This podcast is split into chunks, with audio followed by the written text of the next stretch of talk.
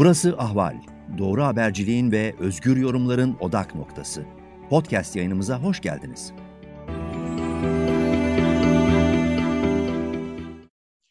Merhaba Ahmet dinleyicileri, sıcak takipteyiz. Irak seçim sonuçlarını konuşacağız bugün. Ekonomik ve siyasi krizleriyle gündemdeydi Irak. Halk e, buna rağmen sandığa gitmeyi tercih etmedi. Açıklanan resmi rakamlar %41 düzeyinde seçime katılım olduğunu gösteriyor. Bu önceki seçimden de düşük bir oran olarak dikkat çekiyor. Seçimlerin Sadır Hareketi kazandı. Irak Kürdistanı bölgesinde ise en çok oyu alan parti KDP oldu. Şengal bölgesine ilişkin tartışmalar var. Peki seçim sonuçları İran kaderini değiştirebilecek mi? Irak Kürdistan bölgesine ilişkin sonuçlar Kürtler arası ilişkiler için ne anlam ifade ediyor? Türkiye ile ilişkiler bu sonuçtan nasıl etkilenecek? Hepsini gazeteci Fehim Işık'la konuşacağız. Merhaba Fehim Bey. Merhabalar, hoş bulduk. Öncelikle şuradan başlamak istiyorum. Erken seçim talebi aslında bir yandan da halktan gelen bir talepti. Ee, çok fazla e, krizle boğuşuyor Irak. E, ancak katılım oranı çok düşük oldu. Bunu nasıl okumak gerek Irak açısından? Ee, ya Irak'ta aslında 2003'ten bu yana yapılan seçimlerin tümünde e, halka umut pompalanmasına rağmen her seferinde bir öncekinden daha kötü bir sonuçla karşılaşması halkın bir bütün olarak hem Irak'ta hem e, Kürdistan Federe bölgesinde halkı büyük bir umutsuzluk ve güvensizliğe itti. Yani bunlar arasında e, bölgede yaşanan ağır savaşın e, etkileri var ama bir de ağır savaşın ortaya çıkardığı e, korkunç bir yoksulluk ve işsizlik var. Ve tüm bunların üstüne bir de adeta her partinin bir devlet gibi davranmasının ortaya çıkardığı yolsuzluklar var. Yani yolsuzluklarla ilgili de çok ciddi problemler var Irak'ın bütününde. Ve bu da toplumda büyük bir e, dengesizliğe neden oluyor. Toplumun geniş bir kesimi yoksul, işsiz, e, evine ekmek götürebilecek durumda değil. Ve e, çok küçük bir azınlık ise e, çok büyük bir refah içerisinde yaşıyor. Her şeyin başında onlar tutmuş. Yani benim okumam o ki bunların yarattığı umutsuzluk en nihayetinde bu seçimlerde e, halkın tepkisi açısından tavan yaptı. Yani halk e, bir şekilde büyük bir ders verdi. E, bu sistemi sürdürenlere yani şimdiye kadar kısmi ayaklanmalar oldu, e, gösteriler oldu, yaygınlaştı. Basra'da, Bağdat'ta, işte Güney Kürdistan'da özellikle Süleymaniye ve Hevler'de. Ama bu önümüzdeki döneme dair e, daha büyük işaretler veriyor kanımca. Bu anlamda e, seçim sonuçlarına baktığımızda nasıl bir tablo ortaya çıkıyor? Özetle kim kazandı ve kim kaybetti diyebiliriz bu seçimde? Ya seçimden sonra e, bir hükümet oluşturmaya dönük çaba sürdürecekler. Yani bir şekliyle işte e, Irak'ın bütününde e, Sadır e, oy oranını arttırmış. E, Sadır'la birlikte işte Sünni Arap partiler var. Özellikle Takadüm denilen grup da e, ikinci parti olarak görünüyor. Bir diğer taraftan Kürdistan'da e, Kürdistan Demokrat Partisi öncesine nazaran daha yüksek oranda oy almış. Yani bir şekilde Sadr Hareketi e, bunların katılımıyla yanına diğer partileri de alarak e, bir şekliyle e, seçimler sonrasında hükümeti kendisinin kuracağını yönünde bir adım atabilir ama Sadr'ın kuracağı bir hükümet sonuçta e, batılı devletler özellikle ABD tarafından e, doğrusu çok kabul edilebilir olur mu? Bunu önümüzdeki dönem göreceğiz. Çünkü şimdiye kadar e, Sadır hareketine dönük e, hep e, bir şekilde engeller çıkarıldı. Yani bunu ABD de yaptı, bunu İran da zaman zaman yaptı. Çünkü Sadır e, her iki kesime de mesafeliydi. E, bu nedenle e, daha önceki seçimlerde bir şekilde hükümet kurulsa bile kısa bir sonra, süre sonra müdahale edilip özellikle gösterilerden sonra hükümet değişimleri sağlandı. Teknokrat hükümet diyerek e, seçim sonuçlarına bağlı değil de bir şekilde bölge üzerinde emelleri olanların yaklaşımlarına bağlı hükümetler oluşturuldu. Ama bu sefer aynısını yapabilirler mi ya da e, her şeye rağmen katılım az olmasına rağmen ortaya çıkan iradeyi etkileyebilirler mi? O konuda doğrusu çok emin değilim. Çünkü bu partiler açısından da çok riskli bir tabloyu beraberinde getirir. Yani e, Irak'ın bir e, hükümete kavuşması için partiler yine uzlaşmak zorunda kalacaklar.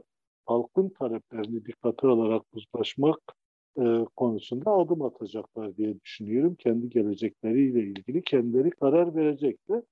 Bu Güney Kürdistan açısından da öyle. Yani Güney Kürdistan'da da tüm bu tablodan sonra hükümet kendisini gözden geçirmeli. Partiler kendisini gözden geçirmeli. Onun olup olmayacağını da önümüzdeki dönemde göreceğiz ama eğer bu seçimleri e, değerlendirirsek genel anlamda bu önümüzdeki döneme e, yönelik dediğim bu olası gelişmeler bağlamında e, evet bu seçimlerin aslında en büyük kazananı tepkisini çok somut biçimde gösteren halk oldu. Partiler eğer bundan sonuç çıkarırlarsa e, elbette olumluya doğru gidebilir ama tabii ben e, partilerin bundan ders çıkaracağı konusunda ne yazık ki e, şüpheliyim. Yani o konuda e, geçmişten ders alma konusunda çok dirayetli davranacaklar inancında değilim. Bir de bölgede çok fazla el var. Yani o eller de e, bir şekilde oraları karıştırmaya müsait.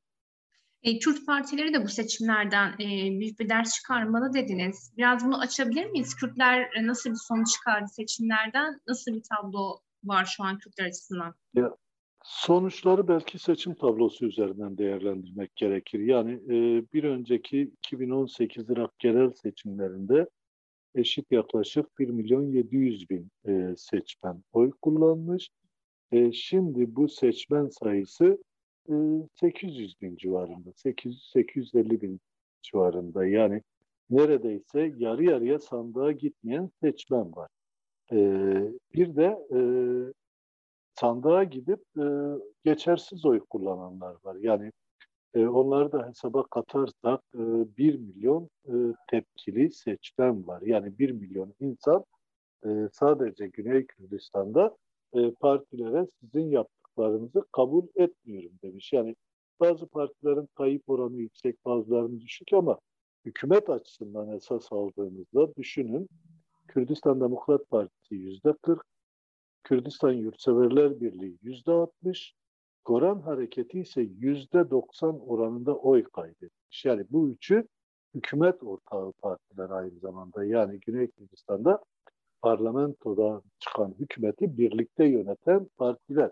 Şimdi bunların ortalama e, yüzde yetmişler civarında oy kaybetmesi oradaki hükümeti bir sefer e, tartışılır hale getirir. Diğer taraftan e, yeniden umut veren partiler de yok. Yani yeni nesil e, oylarını arttırmış ama yeni nesil sonuçta diğer partilerle düşündüğünüzde e, çok lokal kalan ve bir bütün olarak Kürdistan'ın en geniş kesimini kapsayan bir parti değil.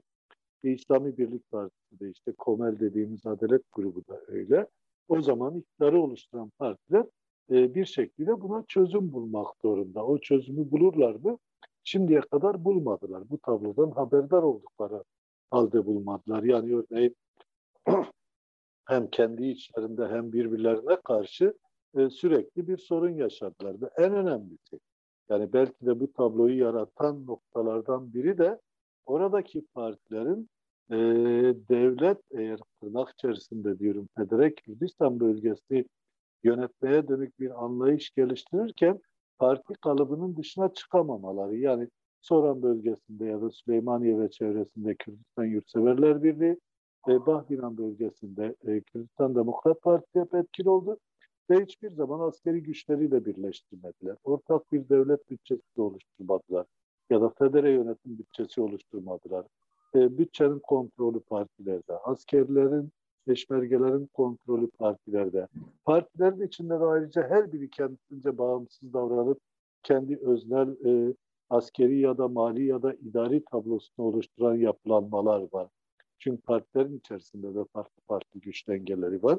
Ve halkın tepki gösterdiği esasen bu. Çünkü kontrolsüz, parlamentonun denetiminde olmayan e, bir güç var. Ve o güç aynı zamanda da e, bölgenin geleceğini e, bir şekilde sürekli olumsuza götürüyor. Yani e, ve en önemlilerinden biri de e, dış müdahaleye açık hale getiriyor. Çünkü öyle bir tablo oluştu ki şimdi orada yani düşünün Güney Kürdistan'a dönük e, çok büyük saldırılar var yasal gazlar kullanılıyor. e, önemli önemli askeri saldırılar var Türkiye tarafından sürdürülen. Yani bölgenin önemli bir bölümü de işgal edilmiş e, denebilir. Ama buna rağmen parlamento oturup bir karar alamıyor. Çünkü bu işe e, rıza gösteren orada ya da tepki göstermeyen en azından e, bir karşı çıkışı olmayan partiler var ve bu partiler hükümet ortağı kendi ilişkilerini bozmamak için bu tutumu alıyorlar. E bir diğer önemli mesele de belki halkı en çok da tedirgin eden noktalardan biri e, oradaki ekonomik kriz, yolsuzluk, yoksulluk, işsizlik. E şimdi buna da partiler kendi e, çıkarları çevresinde yaklaştığı için halkın tamamını kapsayacak bir refah politikası geliştirmediler. Çünkü hep çıkarcı davrandılar. Hep kendi parti e, kaynaklarını koruyup partiyi bir şekliyle e, parti yönetimini bir şekilde öne çıkaran tutum geliştirdiler ve parti çeperindeki insanları e, beslediler. Bu da hakeza büyük bir sorun. İşte bunlardan ders çıkarmak mümkün mü? Normalde ders çıkarmaları lazım. E, demokratik yönetimlerde olması gereken de bu halkın tepkisi. Halkı yönetmeye aday partilere bir şekilde e, ders çıkarmaları için uyarıdır da. Ama ben e, bu konuda önümüzdeki dönemde e, doğrusu çok e, olumlu e, bakabilenlerden değilim. Yani keşke e, bundan dersler çıkarabilecek bir noktaya gelseler ama çok ciddi sorunlar var. Yani ama bunun ak akabinde ne olur? Hem Irak için hem e, Kürdistan için doğrusu önümüzdeki dönemde büyük kitlesel gösterilerle de karşılaşabiliriz diye bir fikrim var. Yani eğer partiler gerçekten bu sonuçlardan ders almazlar ise orada artık bıçağın kemiğe dayanmasının yarattığı etkiyle geçmişteki e, kitle tepkilerini çok çok aşan e, yeni tepkilerle karşı karşıya kalınabilir.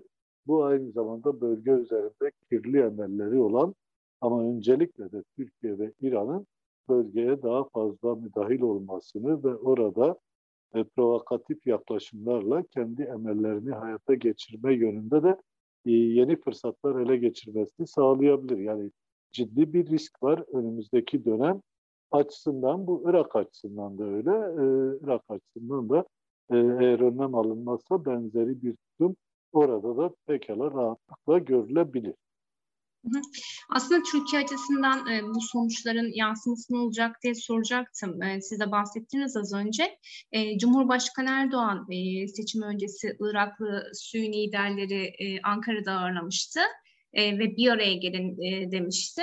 Şimdi e, bu seçim sonuçlarına baktığımızda Erdoğan ne umdu ne buldu diyebiliriz. E, siz de az önce bahsettiniz e, ders almamaları durumunda partilerin bu bölgede yeni bir e, krize neden olacak ve bu durum e, Türkiye gibi ülkeler içinde e, yansımalar olacak diye biraz mı detaylandırabilir miyiz? Ya e, Irak'ın bütünü açısından belki Sadr hareketinin e, önde çıkması e, Türkiye açısından çok e, arzuladığı bir e, sonuç değil. Yani Türkiye Sadr'ın e, liderliğinde e, bir hükümet kurulmasının kendi lehine olmayacağını biliyor. Çünkü Sadır çok net ifadelerle Irak'a dönük dış müdahalelere başından beri tepkili. Yani e, 2010, 2003'ten beri bunu birçok kez söylemiştir.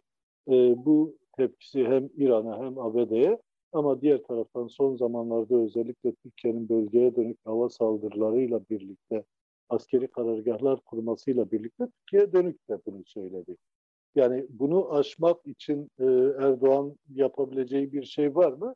Ben eğer e, Hükümet Sadır'ın liderliğinde kurulur ve bunlar e, gündeme getirilirse e, doğrusu ben Türkiye'nin bu konuda e, çok da fazla onları etkileyebileceği inancında değilim.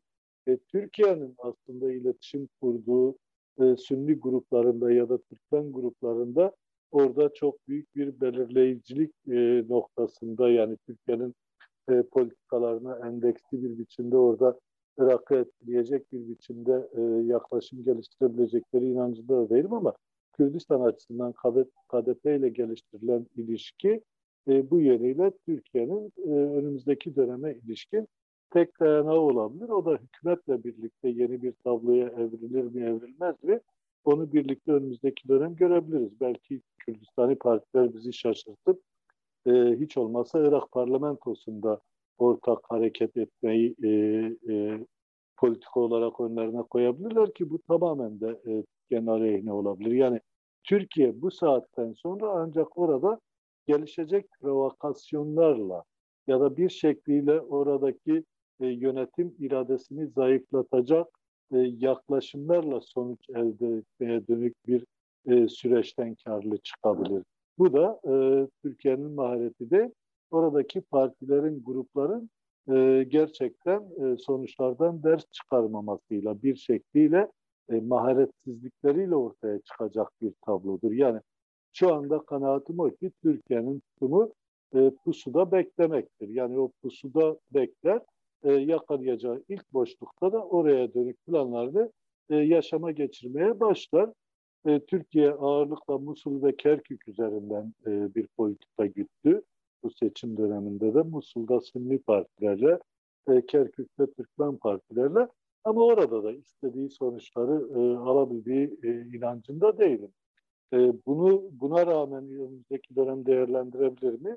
E, bu kesimleri e, askeri güç oluşturarak onlarla birlikte bir askeri yapılanma oluşturarak değerlendirebilir. Çünkü Türkiye'ye dönük tepkiler arttıkça oradaki askeri gücünde de bir şekliyle gerileme ortaya çıkabilir ama bu sefer bunun yerine e, bölgedeki yerel güçlerle kendisine bağlı, kendisinin desteğini alan, onun olanaklarından yararlanan askeri güçler oluşturabilir ki bu da e, Türkiye açısından riskli bir politika. Yani bunu yaşama geçirebilmesi için dış dünyanın da özellikle ABD'nin de buna sessiz kalması lazım ama ben ABD'nin buna sessiz kalacağı inancında değilim ama ABD önümüzdeki dönem belki Irak'ın bütünlüğü açısından Sadr'la yeniden uzlaşmayı veya Sadr'ın taleplerine uygun adım atmayı da değerlendirebilir. Yani bu tümü e, aslında şu andan e, belirleyip şöyle olur böyle olabilir diyebileceğimiz noktalar değil ama biraz da yaşayarak görebileceğimiz şeyler. Ama sonuç esas ve en net olan şu, halk hem Irak'ta hem e, Federe Kürdistan bölgesinde gerçekten tutumuyla çok büyük bir ders verdi. Bu dersten sonuçlar alırlarsa karlı çıkarlar. Sonuç almazlarsa bir bütün olarak kaybederler. Tabii bölge açısından da büyük bir e, kayıp önümüzdeki dönemde e, hem Irak'ta hem Federe Kürdistan bölgesi bekliyor olabilir. Son olarak şunu sormak istiyorum. Şengal ile ilgili tartışmalar var. Çünkü seçim öncesi e, Şengal'den çıkacak sonuçlar özel yönetimin oylanması gibi değerlendirilecek yorumları yapılıyordu. E, üç sandığı da KDP aldı. Şimdi nasıl okumak gerek bu sonucu? Ya e, Şengal açısından şöyle bir gerçeklik var. Yani sonuç itibariyle Şengal nüfusunun önemli bir bölümü e, KDP'nin e, kontrolündeki olan bölgelerde kamplarda yaşıyor ve o kamplardaki kontrol nedeniyle e, KDP orada farklı bir e, Şengal'deki e, adaya oy çıkmasını e, engelledi. Açık demek gerekirse halk orada KDP'nin etkisiyle e, kamplarda yaşayanlar HDP adaylarına oy verdi. E, Şengal'de de e, PADE dediğimiz e, Ezdi Partisi'nin adayının yanı sıra başka adaylar da vardı ve o adaylar arasında da oylar e, bir şekliyle parçalandı. Yani Şengal'de 3 aday çıktı, 3'ü de KDP'li. En az oy alan 6697 e, oy. E, üçüncü kişi seçilen zaten bir an dahilde e, ezdi ama o sonuçta kadın kotası üzerinden e, aday olarak kazanabildi. E, bunun dışında diğer kalan partiler de e, kalan Şengal'de kullanılan 12-13 bin oydan yani Şengal merkezde en azından Paden'in etkin olduğu bölgelerde 13 bin 13 bin 500 oydan istenilen kadar oy alamadı. Ama oradaki e, seçmenlerin önemli bir bölümünde seçmen kaydının olmadığı ya da seçmen kayıtlarının Şengal dışındaki başka alanlarda yaptıklar, yapıldığını seçim sonrasında öğreniyorlar. Buna e, Şengal özel yönetimi itiraz etti ama görünen o oralarda bir e, seçim oyunu yapılmış. Yani bir seçim e, hilesi yaşanmış ve önceden planlı tertipli bir şey olduğu belli. E, Irak hükümetinin de e, diğer taraftan e, Kürdistan bölgesel yönetim özellikle de KDP'nin tutumu nedeniyle de e, Yüksek Seçim Kurulu'nun komiserliğin ya da Irak'ta e, bunu yapmasına da e, olanak tanındığını söylemek mümkün. Sonuçta Şengal bölgesinde e, özel yönetim olduğu bölgede hem merkezi hükümetle hem federal hükümetle sorunlar var ve e, ciddi e, sıkıntılar da yaşanıyor. Onlar bu sıkıntılar içerisinde özel yönetimin e, doğrusu görünen o bu e, hesap kitaplarla görünür olmasını istememişler. Buna dönük itirazlar var. O itirazlar etkili olur mu? Ben e, çok etkili olabileceği kanaatinde değilim. Yani yalnız orada değil. E, Evlerde de e, Kürdistan Yurtseverler Birliği'nin itirazları var. Orada da çıkan tabloyu sahiplenmiyorlar, kabul etmiyorlar.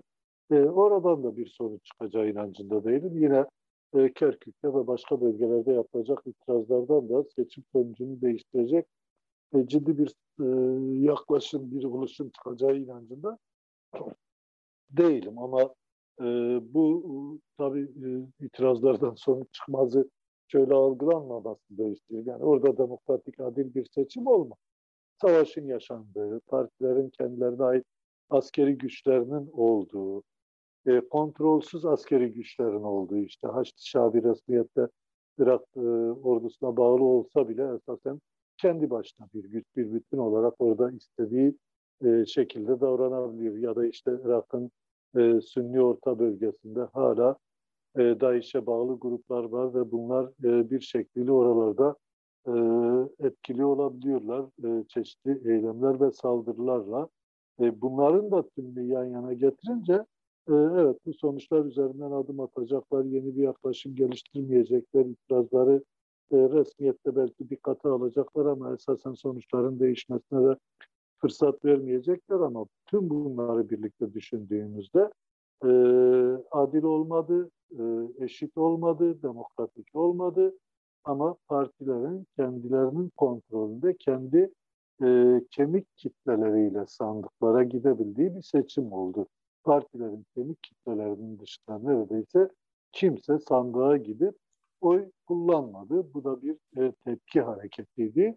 E, yani bu tepki hareketinin gerçekten baştan beri dediğim gibi çok çok iyi okunması lazım. Peki, çok teşekkür ediyorum Fehim Bey katıldığınız için. Ben teşekkür ediyorum. Sağ olun. Görüşmek üzere.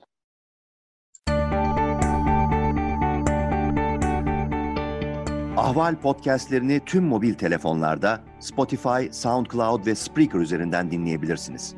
Apple iPhone kullanıcıları bize iTunes üzerinden de ulaşabilir. Türkiye'nin ve hayatın cıvıl cıvıl sesleri Ahval Podcast dizisinde. Kulağınız bizde olsun.